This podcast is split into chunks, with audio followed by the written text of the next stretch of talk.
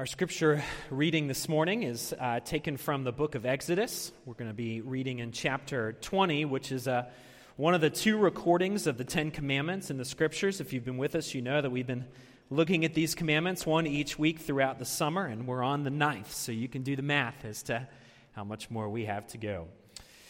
Listen to God's word from Exodus chapter twenty. And God spoke all these words, saying, I am the Lord your God who brought you out of the land of Egypt, out of the house of slavery. You shall have no other gods before me. You shall not make for yourself a carved image or any likeness of anything that is in heaven above, or that is in the earth beneath, or that is in the water under the earth.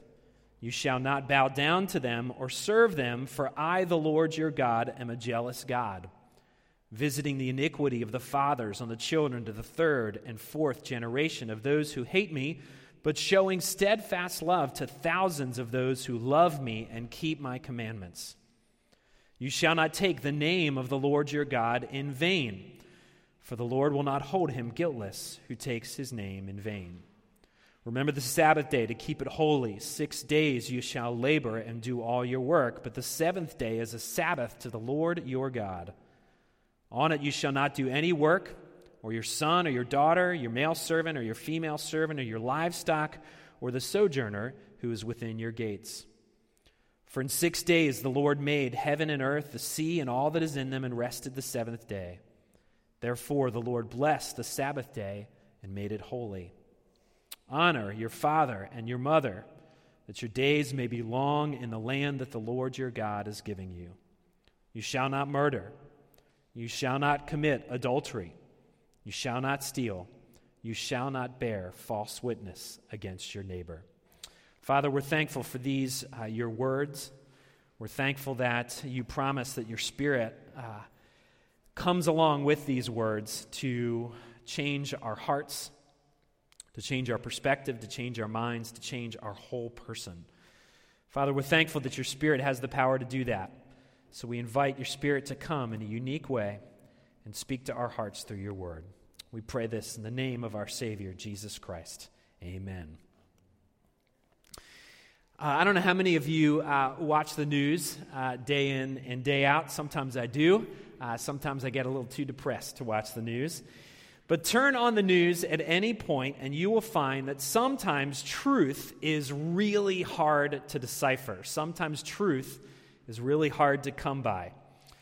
We live in a culture where alternative facts and fake news and post-truth are now all common adjectives whenever we think about reality. It seems like everyone has their own agenda or their own bias that they want to subtly and sometimes not so subtly communicate whenever they speak. Historians will tell you that we, even the way that we think about history is far more subjective than it is objective. Many of us today now get our news through social media, which doesn't always feel like it's as objective as it should be. So it feels like the truth is sometimes really, really hard to come by. Philosophers for centuries have been uh, asking the question and writing volumes on the question, what is truth? And in many ways, you and I aren't any different. We find ourselves asking that question in both really big ways and both little ways every single day. Is this mechanic, we talked about this this morning with some friends, is this mechanic true in his assessment of my car? Or is he trying to get extra money out of me? If I ask my friend whether this outfit is flattering, or my spouse whether this outfit is flattering, are they going to tell me the truth, or are they going to tell me some sort of fabricated thing that I want to hear? So these are daily questions that we ask surrounding the truth every day, but we also ask it in really big ways. What is the truth about human nature? What is the truth about human destiny? What is the true way that I am to live my life? See, the humanistic or secular approach to truth connects everything to verifiable fact and evidence.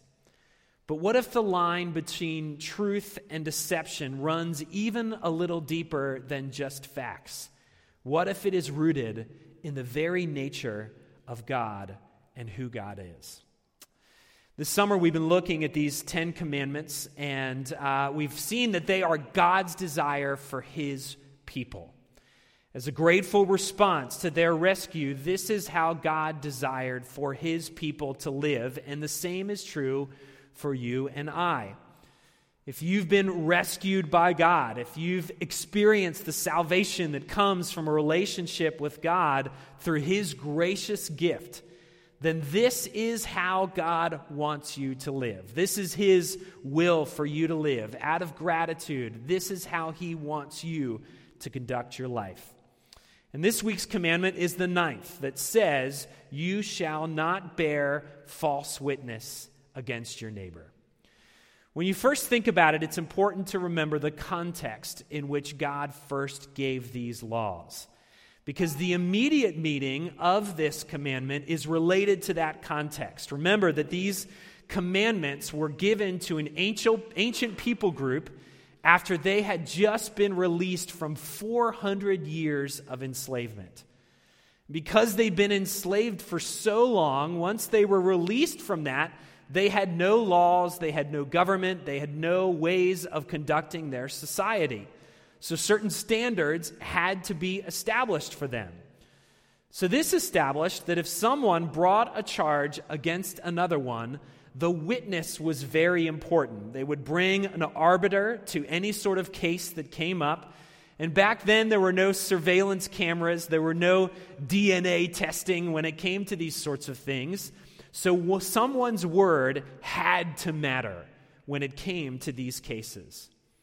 In fact, in the old laws, if someone was caught bearing false witness, then they would face the same punishment that the accused was facing. It was that serious back in their immediate context. Now, fast forward today. Of course, this applies to us in a judicial sense just as much as it did back then.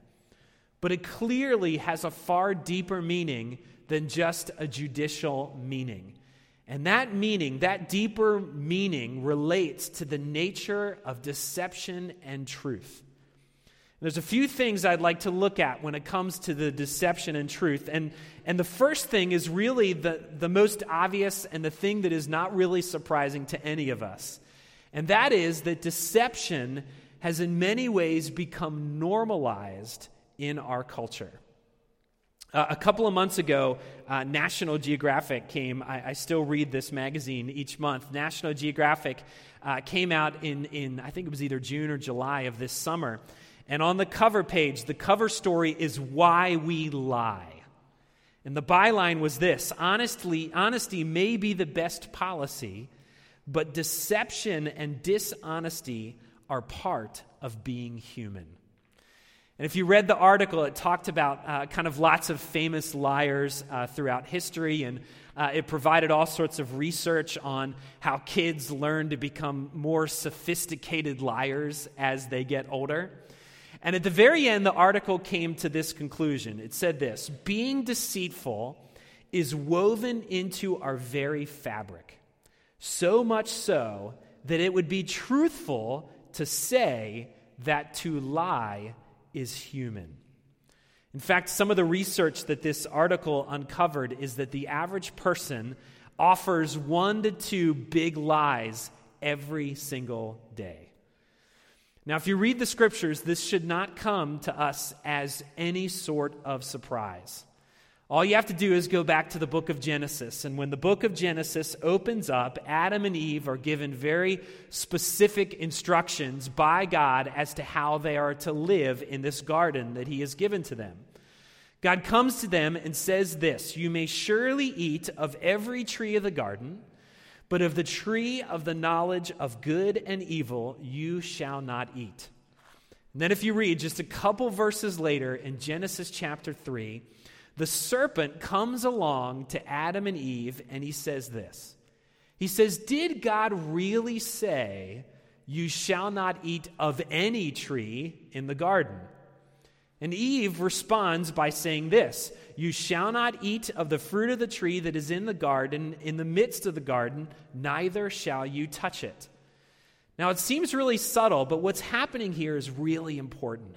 First, the serpent, and then Eve took God's truth, and they put an ever so slight deceptive spin on that truth. And the reality is that we, as humanity, have been doing the very same thing ever since. When we think of lies, we often think about the big stuff, don't we? We think of athletes like uh, Lance Armstrong and Marion Jones, who both swore they were not taking performance-enhancing drugs and then later on are discovered to be great liars. Lance Armstrong lied with lots of bravado. Marion Jones lied through a smile. One of the sports writers said that even the brightest smile can hide a lie. Or we often think of stories like the story of Alex Santana. I don't know if you heard this, but in in uh, the, the nineteen eighty-nine class, uh, freshman entering class at Princeton University, a young man started the school named Alex Santana. When he first gave his uh, application to the university, the, the the admissions office was so impressed with his application. He had accomplished so many incredible things in his young life that uh, they immediately accepted him on the spot. He arrives months later at Princeton University, immediately starts getting straight A's and becomes the one of the most honored students in all the university, until one girl who was in the freshman class took a second look at him and remembered him as Jay Huntsman, a dude she went to high school with back in California. And it was discovered that everything about his life was a sham. Everything about his life was a lie. So when we think about lying, we tend to think about these stories. We think about the big stuff. But more often than not, our deceptions are subtle twists on the truth. We admit a little thing here, or we embellish this little thing over here. Perhaps we flatter someone needlessly, or we cook up some slight little excuse why we can't do something we don't really feel like doing. You see, it's these slight turns away from the truth that started all the way back in the Garden of Eden that have become normalized in our culture today. The other thing that we see really is that deception is a fruit of the tongue, but it is rooted deeply into our hearts. Uh, our confession of faith talks about this idea of false witness, of bearing false witness, and how that that often is manifested in the tongue. And, and often our confessions, and, and that's true of all churches, are really good at listing things. And our confession does this. It talks about all the verbal forms that lying can take. It talks about giving false evidence. It talks about pleading or defending for an evil cause, calling evil good and good evil. It talks about forgery and concealing the truth. It talks about undue silence in a just cause. It talks about speaking the truth unseasonably to others. It speaks of flattering, boasting, hiding, excusing, rumors, slandering, and on and on and on and on. All these verbal ways that we manifest bearing witness, bearing false witness. Calvin said that we must not under any circumstance speak ill of our neighbor or say anything that would bring reproach or discredit against them. In fact, we break the commandment any time we broadcast evil, which ought to be quietly corrected without making any noise. See, friends, this is why when you get to James in the New Testament, he says that our tongue is a restless evil that is full of deadly poison. But all of this, friends, all of this is rooted in our hearts. See, many lies that we propagate often are aimed at promoting a false image of ourselves. You see, our lies are almost always for our benefit, to make ourselves appear just a little bit better than we really are. In fact, one of the, the research things that was highlighted in that National Geographic article is that seventy percent of all of our lies were aimed at either promoting or protecting ourselves. You see, the book of Romans talks about this. It tells us that in our rebellion, we know what is true, but we actively seek to suppress it. In effect, we exchange the truth of God for something that is less or something that is a lie. When we suppress or ignore God's truth about who we are and the nature of our world, we are forced to then construct our own truth. You see, if we don't build our identity from God and what God says about us, then we are forced to build it on our own. This is what I mean by this. You see, the gospel story tells us a lot about our identity. It tells us that we are profoundly sinful people who, because of that, merit or earn the judgment of God. It tells us that because of that, we are unable to save or rescue ourselves spiritually, so God chose to do it for us. He sent his Son to suffer and to die in our place. So the truth of God about us is that we are profoundly sinful, but in the gospel, we are profoundly loved. In the gospel, we're transformed from being God's enemies to being his sons and his daughters. We are chosen, we are adopted, we are loved, and nothing can ever take that status away from us. And what the scriptures tell us is that has to be the fundamental truth that we root our entire identity in.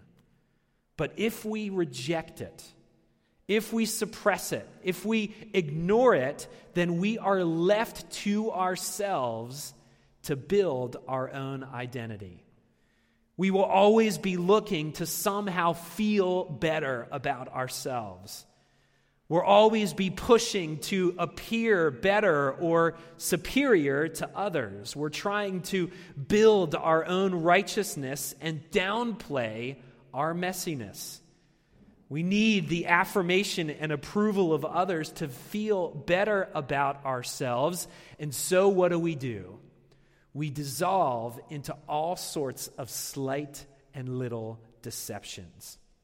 We want to appear more put together than we really are. We develop an inordinate need for other people to need us and to think good of us and to acknowledge us, so we end up exaggerating in many ways our goodness. And we decide to hide just how messy we really are. Recently, I read uh, a, a, a great book, but a very sad one, called uh, What Made Maddie Run? Uh, by a sports writer named Kate uh, Flanagan. And it tells a story about a young woman who uh, ran track for the University of Pennsylvania. And at the very end, uh, we learned that she tragically uh, lo- took her own life at the beginning of her second semester of her sophomore year. It came as such a shock to everyone that she would take her own life because no one saw this coming. No one saw any of the warning signs that are typically associated with these thoughts and these acts. And anybody who interacted with her said she was just this incredibly upbeat and happy person all the time. Well, Maddie was especially really good at social media. She loved it in every little so- so- social media platform. She would spend hours crafting and filtering a persona on social media about how wonderful and cheerful her life really was. But at the end of the day, it was all a deception. Inside, she was crumbling, and few, if any, knew anything about the truth.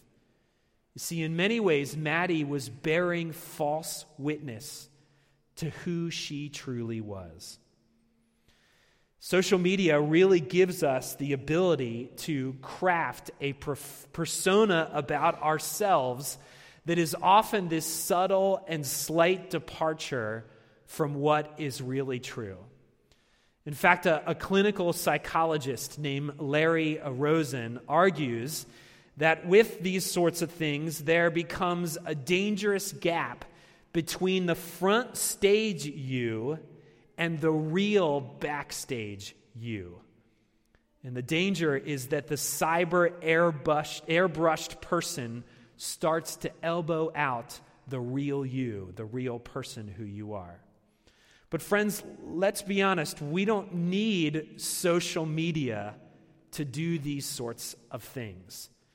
Our subtle and slight deceptions can build for us a filtered reality that is far from true. We can deceive people. We deceive because people can't really know the truth about us. And so we bear false witness to who we truly are. But when we discover the gospel, it frees us up from having to fashion an identity ourselves. Instead, we are given a new identity that can never be taken away from us. What the gospel does is it frees us up to be honest about the true nature of who we really are. We need no longer live for other people's approval because we already have the gracious approval of a loving God. And when we embrace the gospel, we live inside of that truth. And when we do, we discover that truth is love in action. You see, when we no longer need the pr- approval of other people, we are then freed up to no longer need them, but now to love them in the truth of the gospel. It frees us up to speak in loving and concrete and truthful ways to others. You see, ever since the Garden of Eden, our world has been characterized by a struggle for truth. And trying to find truth often feels like groping in the dark, not sure of where we really are. And that's why the gospel writer John opens up his gospel by saying this. The Word, other places translated truth, the Word became flesh and dwelt among us. We have seen his glory, glory as the only Son from the Father, full of grace and in truth. You see, friends, in a world of have-truths and fake news and lies and alternative facts and daily deceptions, Jesus came. He came into this world. He came into the world full of truth. He came as the embodiment of truth itself. And so John, the gospel writer, says this, to all who did receive him, who believed in his name, he gave the right to become children of God. You see, what the gospel calls us to do is it calls us to step out of the darkness of deception. Not just the darkness of deception that's in our world, but the darkness of deception that's in our own hearts, to step out of it, to step out of the futile attempts that we all engage in to build our own identity and our own goodness. And instead, it calls us to step into the truth, to embrace Jesus Christ as the embodiment of truth, because when we do, his sacrifice becomes ours. His goodness becomes ours. It becomes yours. It becomes mine. We no longer need to build our identity on the half-truths of performance and reputation. You and I no longer need to work for our acceptance. We can drop the act and own who we truly are. And when we do, we receive the gift of God's grace, the gift of adoption. We become sons and daughters of the King. Friends, know that if you are his, if you are one of God's children, if you've been rescued by his grace, then you are called to live lives of gratitude, to speak truth, to embody truth in everything that you endeavor, to protect the honor of everyone, to protect the honor of your neighbor, to live lives that bear witness to the truth rather than bear witness to falsehood. Let's pray.